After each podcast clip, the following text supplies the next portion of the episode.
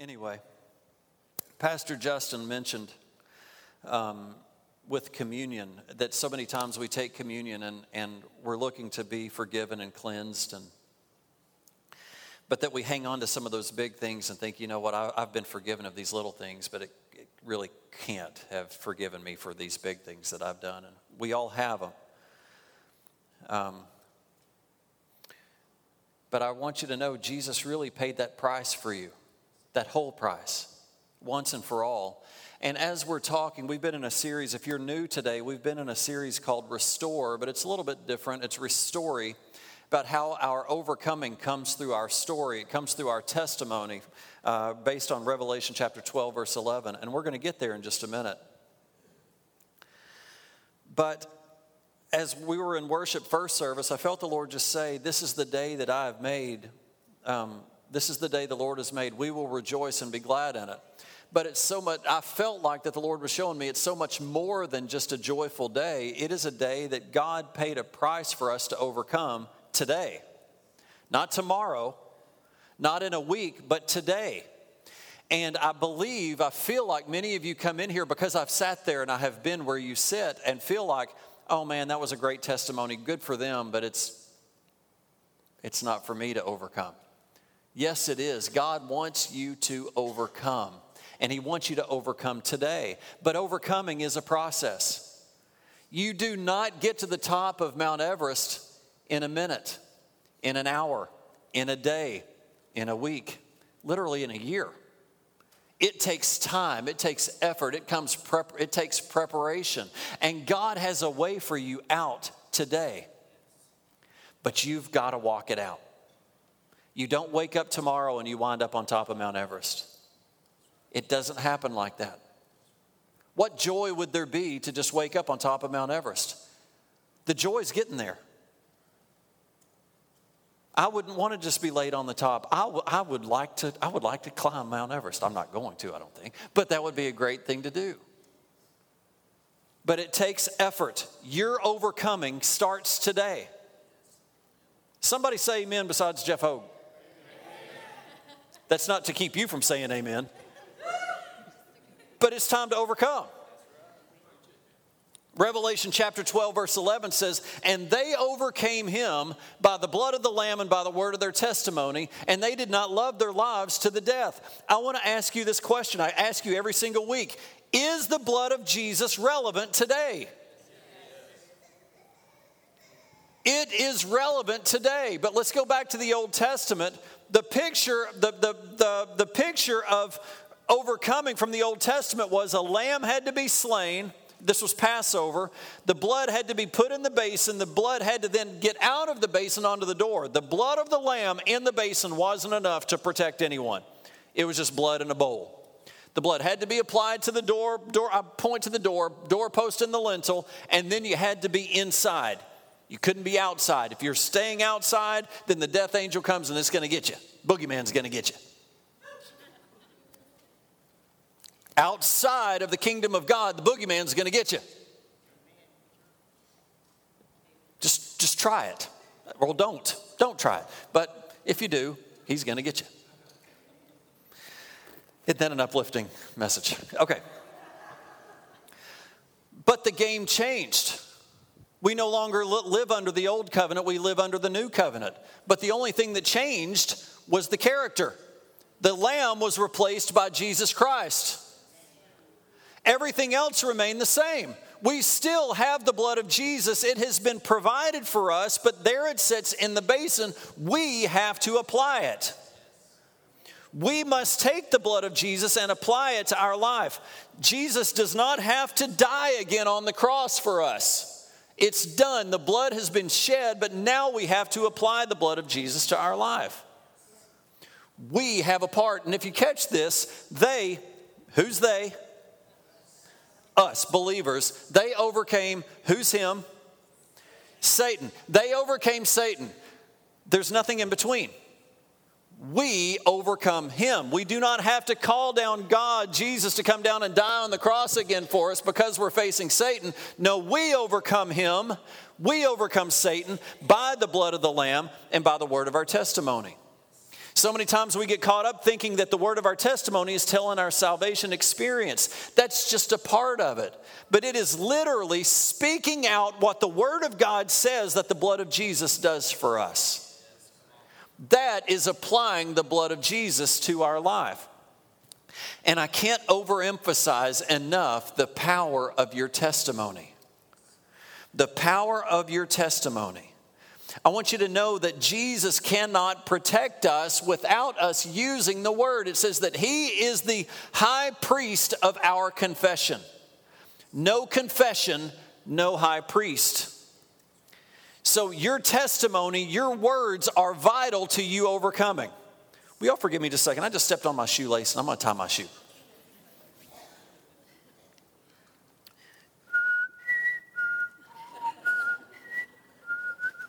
Okay, all the world's better now.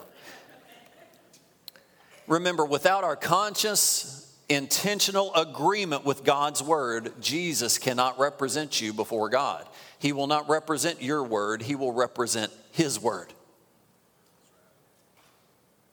His word. When we fire out His word, he comes and stands behind it and sees to it that it gets ha- that it happens. God is watching over his word waiting to perform it. So we have to get it out. Amen. Seven major ways. We started looking a couple weeks ago at seven major ways that the blood of Jesus works for us today. We've looked at redemption and we've looked at cleansing. Today, we look at justification.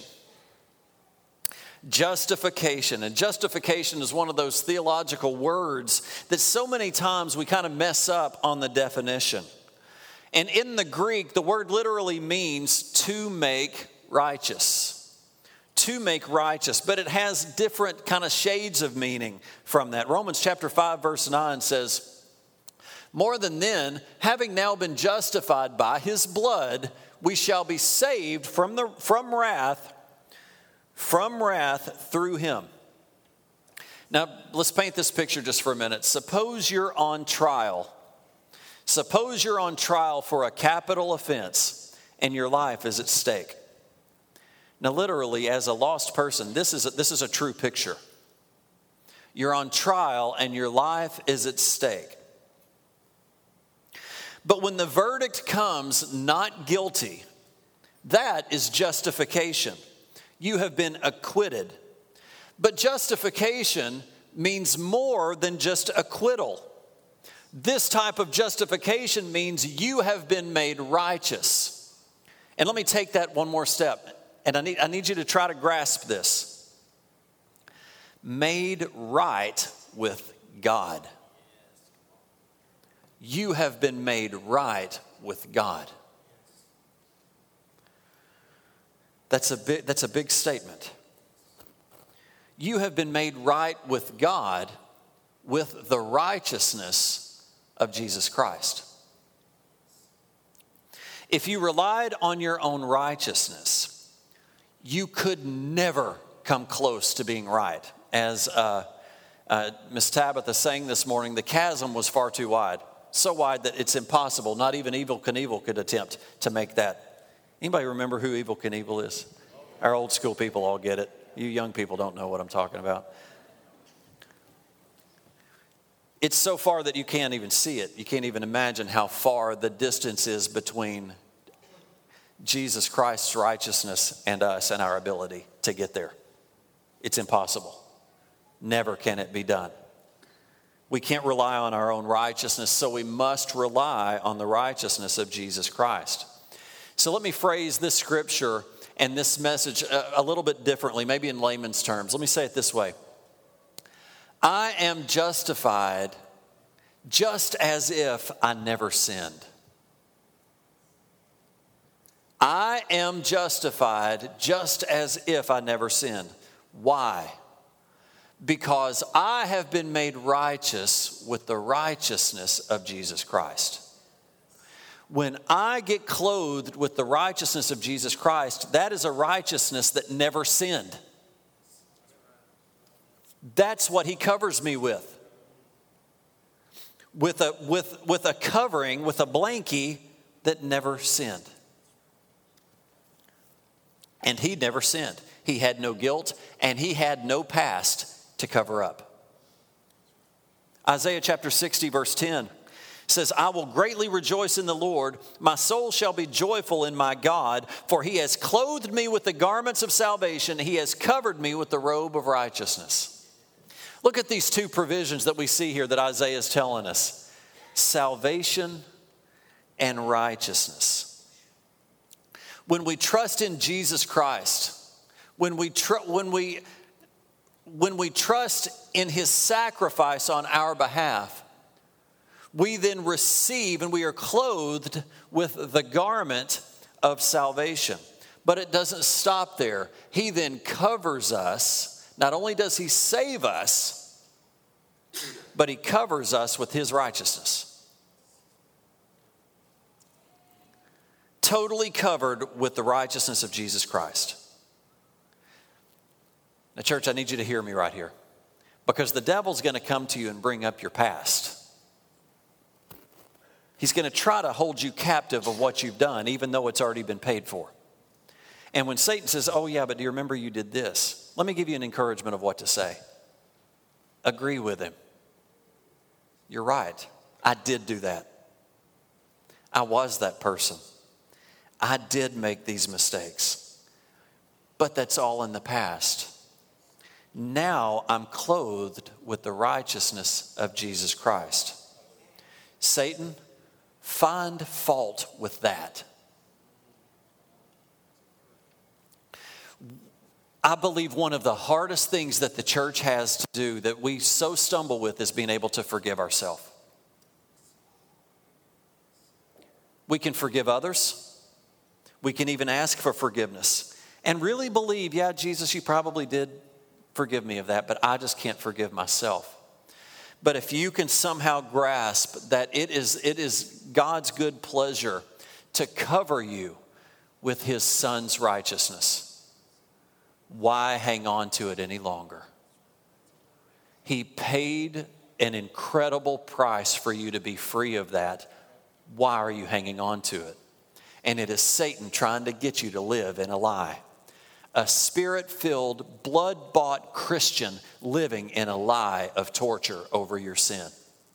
It has been paid for, just as if you never did it. Jesus would say, What sin?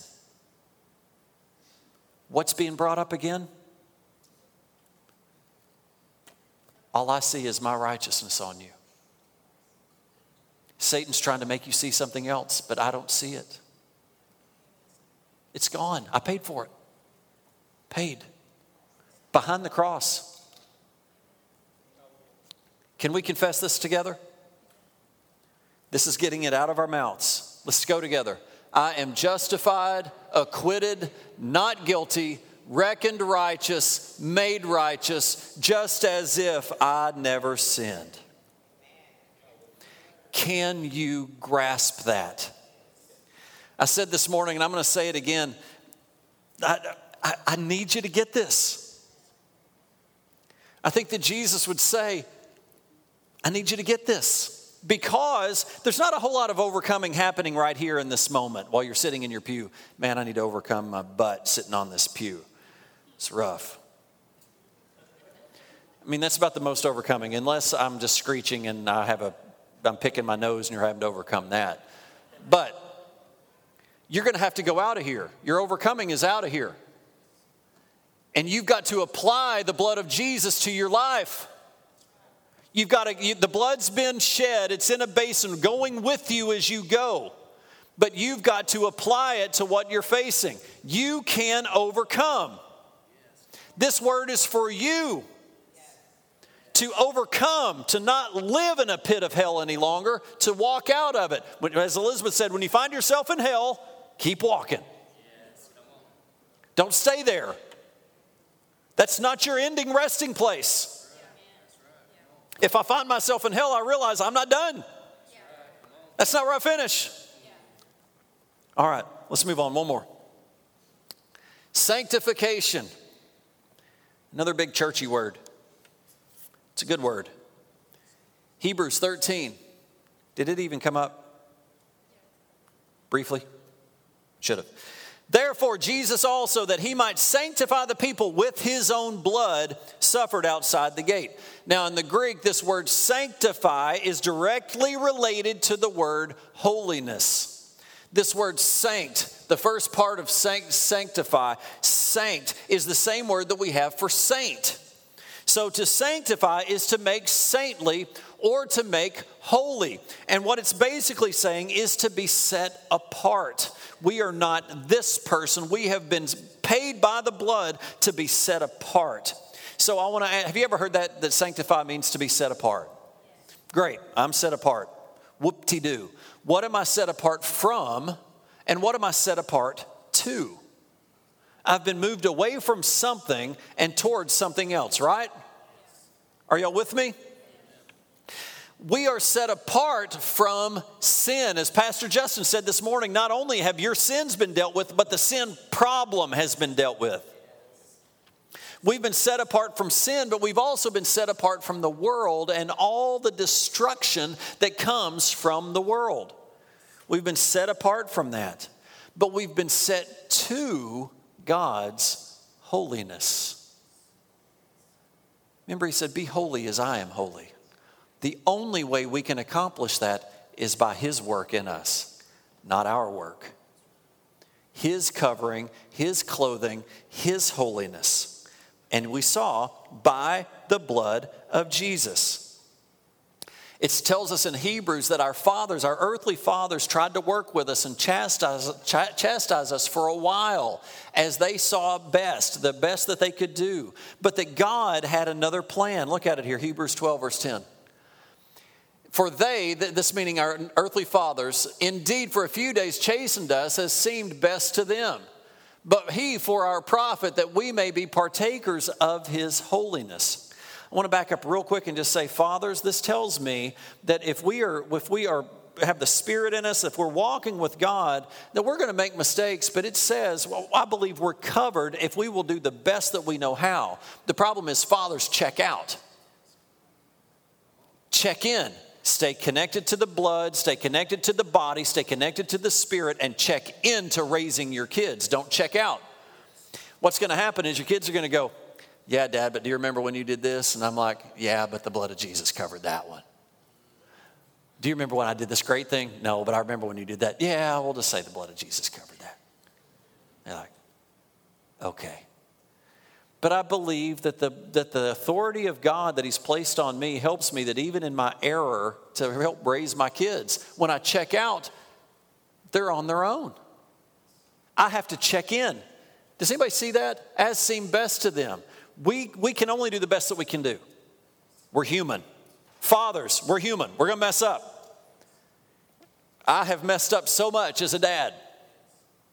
But I believe the blood of Jesus covers that. And, and heals them.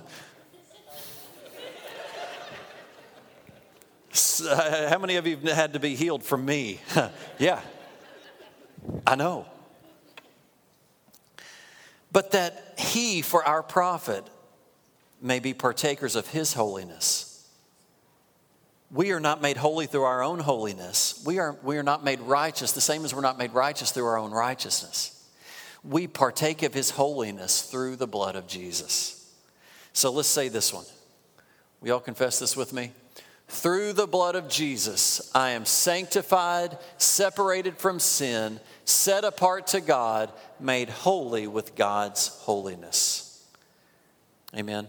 So now we're going to turn to the testimony. I believe that this is literal. We, we take the blood of the Lamb, we take the word of the testimony, and I want you to get ready for some overcoming. God's got an overcoming word for you today. You guys all welcome my wife, Elizabeth.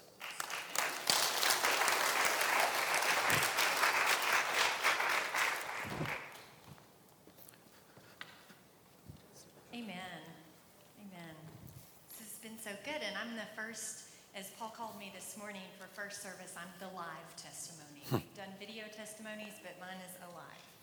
And everybody else's was alive, mine just isn't videoed. Um, so Paul said to me, I want you to share your testimony. And I was like, which one? Um, because I feel like I have so many. Um, God is so good and He's so faithful, and He never stops moving and delivering and saving and reaching me and my family. And so I decided as I prayed about it that I was going to take a top 10 approach. So here's my top 10, okay?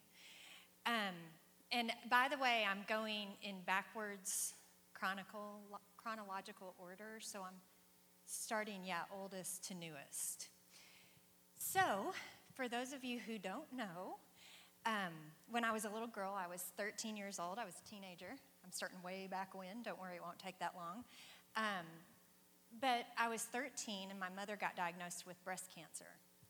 And I lived all those years, my teenage years, um, you know, with the threat of my mom's illness pending. She was sick on and off for three years. I'm sorry, three different times with cancer, and she died when I was 21. Now, obviously, I'm leaving a lot out of the story. But um, what I do want you to know about that story is that when she died, I was very young in the Lord, and I had established a lot of my walk with the Lord on um, kind of the faith message. I really don't know how else to say that. But I was very much in the part of my um, faith where if I spoke it, if I spoke the word of God out, if I prayed the word of God and I was believing for her healing, then she should be healed. And that's where I was. So I always describe her death. Um, I was so unprepared for it because literally I can remember looking at her. The cancer had metastasized to her liver, and she was yellow. Her eyeballs were yellow. Her stomach, she looked like she was seven months pregnant. She was always a thin woman. I mean, she was a sick person. And I remember believing she was going to get well. That's where I was. And so when she died, it was like she had been killed in a car accident. It was just sudden to me. It's crazy, isn't it? She's been sick since I was 13. So I'm leaving a lot out, but I want to tell you it took me about four years to come to terms with her death. And I was a, I was a young girl, I was newly married, you know, in the phase of my life where I started having children. And, um, you know, looking back on it, and I didn't know now what I, I didn't know then what I know now. But what I can tell you I learned from that is that story about Shadrach, Meshach, and Abednego. And do you remember how they said, Our God can deliver us, but even if He doesn't, He's still our God. And that was the thing that I didn't know. And that's the thing that I couldn't say when I was that little girl, that young girl going through, through the loss. But through it, I begin to see that. You know what? He can deliver me. But even if he doesn't, he's still my God. And I can tell you that it was the fear of God that saved me. It was the fear of God because I feared him enough. I was so hurt, and I was mad at God, to be quite honest with you. I was so hurt that she didn't live that I was, I was just mad. But it was the fear of the Lord that kept me running back to Him. And so I always ran back. Now, I, I did get delivered, um, you know, four years after her death. God is good. But the one takeaway is even if He doesn't, He can deliver you, even if He doesn't. Set it down right now. He's still my God. He's still my God. Okay, so here we are with this young family. We have Rita Marie and Pete, and um, house full of toddlers. And I get pregnant again, and I had a miscarriage. And I don't know if any of you women have experienced a miscarriage. And I actually then had Ruth Ann, and then had another miscarriage, and had Sarah Beth. So we have four. I've been pregnant six times. But for those of you who've ever experienced that, you'll understand what I say when hormonally your world gets rocked on top of that, you experience a great loss. And um, I remember being so down. I was so depressed. And I've got these little kids. Rita Marie and Pete were just babies, little toddlers. And I remember I'd put on praise and worship music in the house, and we would just dance before the Lord. And I remember I'd, i had made these scarves for the kids, and they loved it. You know, it was playtime and worship time for them, but for me, it was a sacrifice before the Lord because I was broken and I was hurting. And let me tell you what I learned there. I learned to put on the garments of praise for the spirit of heaviness. That even when I didn't feel like it, even when things didn't go the way that I wanted them to go, you know what? I'm going to worship my God. And it's a choice for me to put on the garments of praise for the spirit of heaviness. And you know what? He lifted me. He lifted me.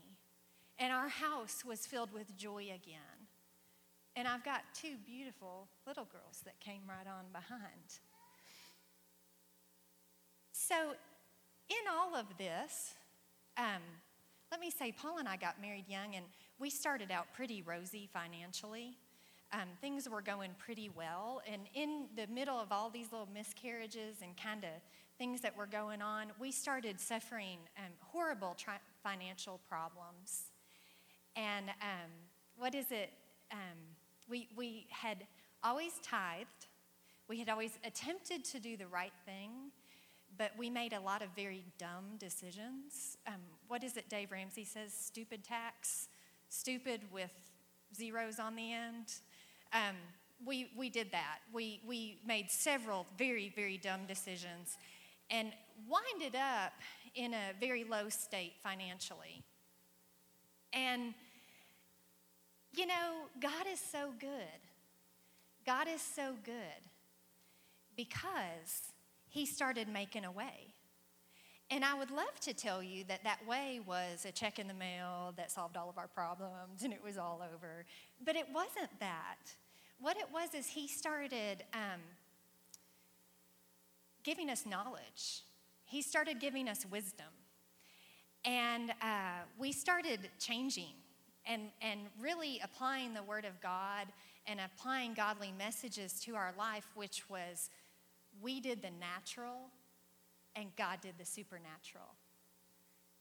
Guess what? That's what I learned through that. we did the natural, God did the supernatural. And you know what? We're still doing that.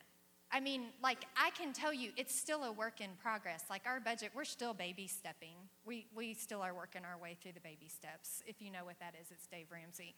But, you know, God is good. And I, and I want to remind you God uses all things for good for those who are called according to his purposes. So I look back and I think he used it for good. He used that for good.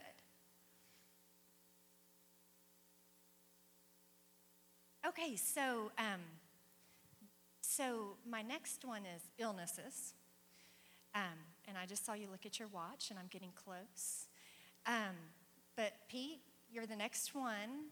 Um, Pete was in third grade, and he was a sick little third grader. Um, he had, in about a nine-month period of time, he had pneumonia three times. He had strep throat three times. He had several throat infections and then got diagnosed with mononucleosis. I can remember like him laying in the bed and his chest sounded like a freight train. He was so sick. And as a mama, I can remember on my knees next to his bed praying and crying out to the Lord. And it scared me because they told me my kid might have an immune deficiency. And you know what? God is so good. He uses all things for good. Uh, what the enemy meant for destruction, God used for good because you know what? We took Pete to, we got recommended to an allergist, immunologist, and it turned out he was allergic to our dog. And we put him on an allergy pill, a nose spray, an inhaler, and within a month he gained eight pounds. It, but you know, I, I fought I can remember just having that, that, you know, that mama bear, like, I'm going to hell and back fighting for you. You know, I'm not, I'm not quitting. And, and to know that it was, it was that easy, but it was war before we got to that answer. Um, so then our little Ruth, our little Sarah Beth had come along, and she had this. Um, it looked like a, a tumor, or something weird on the side of her eye. I forget what it's called, but they said it gets worse before it gets better, and it may grow into her eye, and if it did, it would be a real problem. And some kids have these and they take over their whole face. I mean, just scare you to death kind of stuff. It popped up when she was three months old. We battled that. God healed her. I had doctors say to me about her little face, they said, there, there is no reason why this should have happened. This is so unusual that it got better instead of worse. That is the glory of God. and then Ruth Ann had an accident. And many of you who've been in our church for forever know that she had a horrible accident right before she turned six. And I'm telling you, she could be dead. And she had a concussion. She wrecked her knee. It was horrible. It was a motorcycle accident. And yes, we put our almost six year old on a motorcycle, which was so dumb. But we did that and have the t shirt for that. And um, it looked relatively harmless. It was small and had training wheels. So you think you're going to be okay. But I can tell you, God saved her. And I remember feeling like it was like what the enemy meant for destruction. It was like God put his hand there and said, Nuh not today. Not today. You not have Ruth Ann today. And then my little Rita Marie, somewhere in her adolescent, pre adolescent years, her spine started growing um, crooked. And it was a backwards S, it was scoliosis. And you know what was so special that happened? Is I can remember when we took her to the specialist and they start talking about when we would do surgery, what we would do. We're going to try a brace first, you know, what we're going to do. And we started praying. And I'm going to give y'all a little tip, and this is my little tip. This is called The Secret Power of Speaking God's Word. I love this book. It's Joyce Meyer, it's my little purple book we actually sell these for $8 in the back. Um, but you can look up like topics like healing, trust, deliverance, depression, etc. And I remember I she was worried and I can remember we were praying and I got out my little book and I said we're going to pray these scriptures. And we started praying and I remember she looked in my book and where I had written how Pete was delivered, Ruth Ann was delivered, Sarah Betts, I, you know, and she was like, wow. And I was like, this is how, you, you know, it's going to be a testimony to the Lord. And sure enough, we made it. I mean, look how tall and straight and beautiful her back is. So praise the Lord. And I just want to say they counted as several. So I am on number eight. Woohoo! You can be happy about that. So number eight is me, which was my throat. This was a bunch of sickness all uh, roped together. Um, so I'm at the doctor by myself because I don't think it's going to be a big deal, right? Um, I had had this little um, lump come up in the back of my throat, and I just thought it was just a little something weird. And I go in, and sure enough, the ear, nose, and throat specialist looked at me and he said, I don't know what that is. We got to get it out.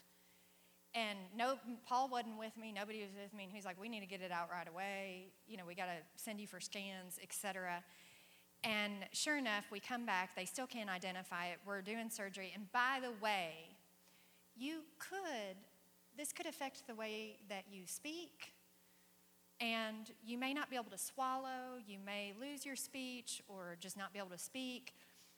It was awful. And so, sure enough, I have one surgery um, my voice is good, but I have another threat. I end up having another surgery, have my tonsils taken out. And you know what? Praise the Lord. Every time I was told this could really affect you. And I'm telling you, I was scared to death. I was so scared. I mean, I was scared when my, I was just as scared, if not more scared, when my kids were going through their stuff. But I was scared all the way around. And I can remember running to this little book, and I would go in my room and like hit my knees about five times a day. And you know what's funny? It wasn't even the healing scriptures that helped me, it was the trust scriptures. Just learning how to trust God.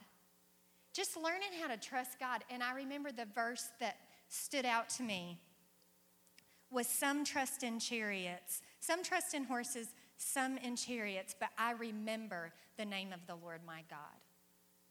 And I want to tell you, I remember the name of the Lord my God. And I would start telling him who he is. You're the healer, you're the redeemer. This is what you do. And, and you know what? I did that with my children. I can remember in watching Ruth Ann drive up with Paul holding her bloody, blood all over his shirt, and just start crying out to God. And He meets you right where you are. so praise the Lord. Um, okay, so number nine, let's keep moving. Um, the next one is um, we walked through a really hard time in our ministry. Um, we had suffered great um, slander and betrayal. We had been um, um,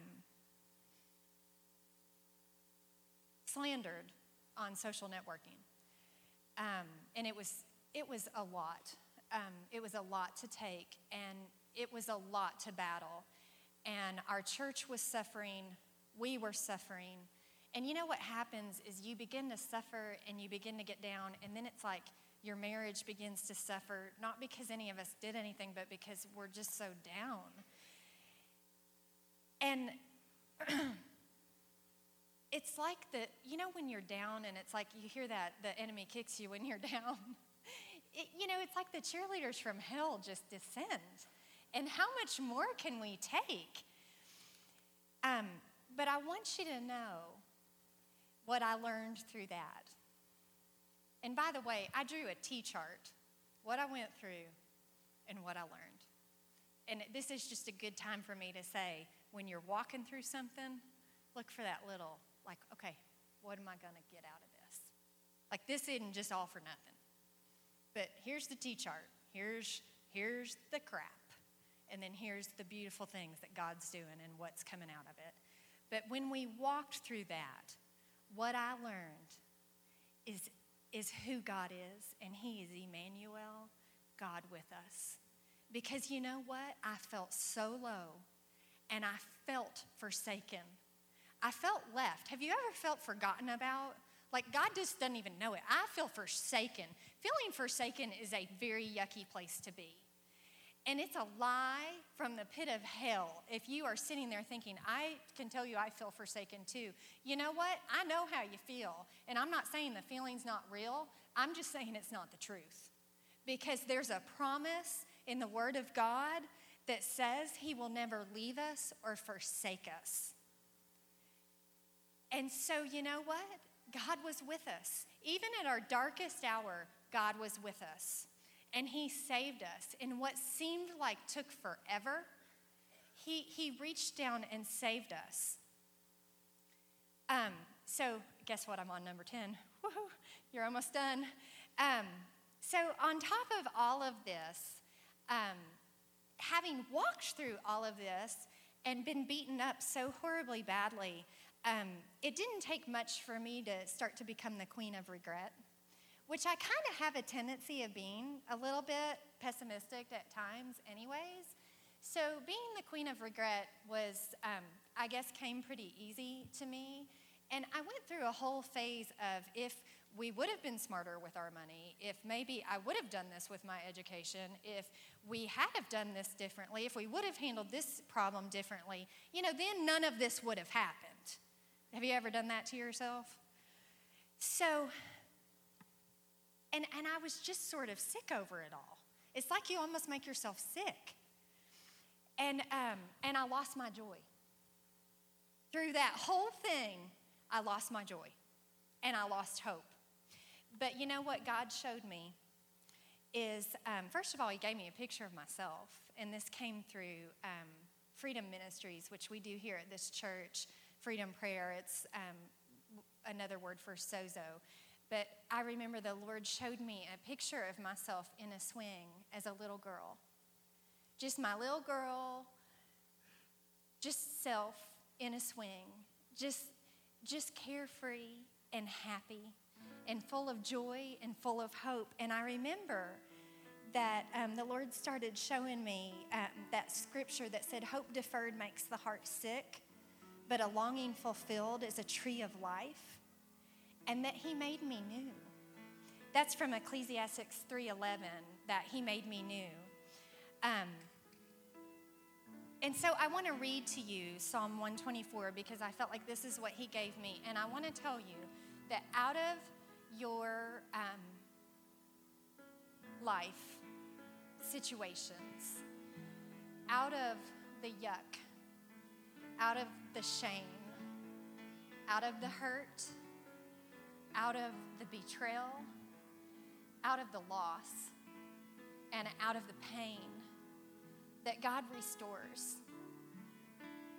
And when He restores, He restores like it never happened. He restores like it's better. You know, like He did Job. It's just better. It's better. And I can tell you that I would have rather, I would rather go through what we went through. And this is just a snapshot, by the way. This isn't even the whole of it. But I would I'd take it any day and take what I've learned and how God has moved in our lives than to miss it. So let me read this scripture over you. This is Psalm 124, and it says that if it, if it had not been the Lord who was on our side, let Israel now say, if it had not been the Lord who was on our side, when men or when the enemy rose up against us, they would have swallowed us alive. When their wrath was kindled against us, then the waters would have overwhelmed us. The stream would have gone over, the, over our soul. Then the swollen waters would have gone over our soul. Blessed be the Lord who has not given us as prey to their teeth. Our soul has escaped as a bird from the snare of the fowlers. The snare is broken and we have escaped. Our help is in the name of the Lord who made heaven and earth. And so, you know what? I escaped. I escaped like a little bird, and you know what? So are you. So are you. And so let's just go to the Lord in prayer right now. So, Father God, we just come in this morning, Lord God, and we just thank you, God, for hope. We thank you, God, for restoration, Father. We thank you, God, for our lives, Lord, for the brokenness, for the hurt, for the pain, God, because we know then, Father God, that we get to see you. Father God, that we get to see your hand. And Lord God, that the waters won't overtake us, Lord God, but you're here with us. Thank you, Father. Thank you, Father. Now, with every eye uh, closed and every head bowed, I just want to ask you do you need God to save you, to reach down and touch you and, and bring you out of a situation today? If that's you, then just raise your hand because I want to pray with you.